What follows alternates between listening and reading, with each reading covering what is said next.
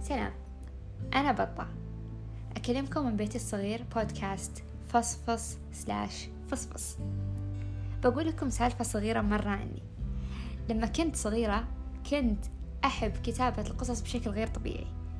أتذكر في كل صيفية كنت أروح فيها مع ماما المكتبة وأشتري دفتر وأقعد أكتب وألف في هذه القصص. يمكن تحسون جوي بيض شوي بس ما عليه سلكولي. عاد وأكثر جزء أحبه هو لما أروح أقرأ هذه القصص على ماما ولا خواتي. يصفقوني بالنهاية بكل حب يعني ويسمعون لي مرة يعني بكل اهتمام. طبعا يمكن لأن ما في جوالات أول. لحظة حسيت إني كبير لما قلت ما في wait مو ما في جوالات. أقصد ما كان في السوشيال ميديا وهذه الأشياء يعني. فكانوا فاضيين ما عندهم شغلة حرفيا إلا يسمعون لي أنا وهدرتي اللي ما تخلص. Anyways كنت أشتري دفتر بو ستين ولا بو ثمانين وما تجي نهاية الإجازة حرفيا إلا والدفتر مخلص يعني كله مليان قصص وسوالف. طبعا يعني تفكرون بس أكتب قصص لا ترى كنت فنانة وأرسم يعني فأرسم قصص مصورة يعني. ما علينا. أتذكر شيء ثاني اللي كنت أحبه غير كتابة القصص هو آه الإلقاء. فكنت طبعا محدثتكم كانت طالبة إذاعة في كل السنوات الدراسية تقريبا. بس يعني للأمانة للأمانة كنت أحرص أني أقدم فقرات مرة حلوة ورهيبة يعني ما كان شيء ممل. بس يعني مين له خلق يسمع؟ من صباح الله خير. المهم من الحكي هذا كله أبي أقول لكم أن الطفل الصغير داخلي قرر يطلع ويورينا شطارته. وتذكر إنه يحب القصص والسوالف. بصراحة طول عمري أحب القصص والسوالف بس يعني trying to make something. ما علينا. جمهور المدرسة هذاك اللي ما يسمع وما يعطي وجه. ما عاد أبي. أجل تخيلوا كنت مندمجة وأرفع راسي إلا إلا ألاقي وحدة تتثاوب ولا وحدة من الإدارة تهزئ بنت عشان جاية متأخرة. طيب وفقرتي اللي سهرت عليها أكتبها. إيش صار عليها؟ مين بيسمعها؟ الجدران؟ شكرا. Anyway ما علينا من طويلة. طبعا أنا دائما بتسمعوني أقول لكم ما علينا من طويلة بس أنا بطول السالفة لأني أحب أهدر وأسولف. فيا بتسمعون هذه هذه الجملة واجد بس تحملوني.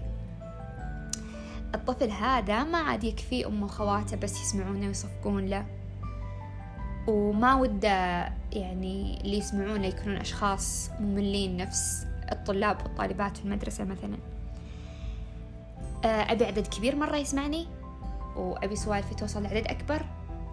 plus أبي كل الحب والتقدير والحماس اللي كنت أشوفه في عيون ماما وخواتي أول. ما أدري هذا كان تسليك طبعا ولا لا بس حاليا ما أبي أجرح نفسي وبقول إنه ما كان تسليك. المهم هذا كان سبب ولادة البودكاست. طيب وش سالفة الاسم؟ أتوقع إنها واضحة بس بحاول أشرحها. هني حرفيا أنا بمسك كل سالفة في الدنيا وكل موضوع وكل فكرة في الحياة وبفصفصها تفصفص من وإلى. يعني بهذر واجد. إنزين يعني أي فكرة ممكن تمر ببالك تمر ببالي تمر ببال أي أحد في الدنيا. بمسكها وبفصفصها وبطلع حرتي فيها. والسبب الثاني لو لاحظتوا أنا قلت اسمين في البداية. السبب الثاني إن إحنا كلنا نحب الفصفص اللي هو الحب الحب الشمسي يعني ولا؟ ما أدري. Anyway أه سبب الحقيقي الصج يعني ليش فصفص؟ لأن أنا حبيت أطلع هويتي الأحسائية بصورة مختلفة عن النخلة فما لقيت مو ما لقيت بس حبيت أني أطلعها بصورة الفصفص. وأعوذ بالله وأعوذ بالله من الغرور وشوفة النفس بس صدق يعني قعدتي لا تمل. أه لأن يعني دائما بنلقى سول أه سالفة نسولف فيها ونتكلم عنها ونهذر وننبسط ويعني جلسة ما فيها نفس ثقيلة. طبعا يمكن لمبات من التساؤلات والأجوبة والأفكار تشتغل في عقولكم.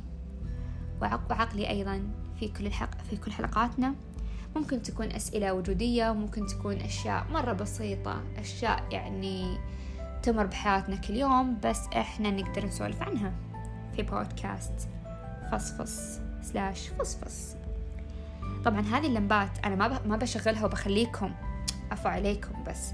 هذه اللمبات ممكن تنور بيتي وعشان كذي تقدرون تشاركوني سوالفكم وأفكاركم سواء إنكم تكونون معاي بالحلقة ونسولف مع بعض أو تشاركوني هذه الأفكار.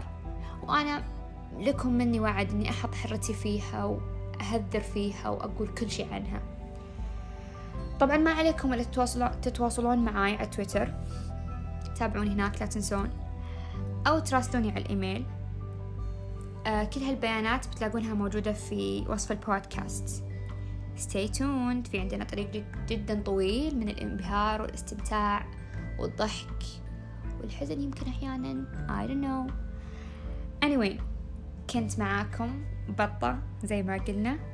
إي صح اللوجو الرهيب هذا من تصميم الرهيبة ريناد. سوت لي لوجو على ذوقي تماما تماما. ومرة هويتنا كانت بتكون ناقصة بدونها. بحط لكم حسابها حسابها بيكون حسابها على تويتر بيكون موجود في وصف الحلقة. أه قولوا لها شكرا لأني شكرا مني أنا ما تكفي صدق. أه لأنك شخص لطيف أبتسم وانتظرونا في فصفصة قادمة. سلام.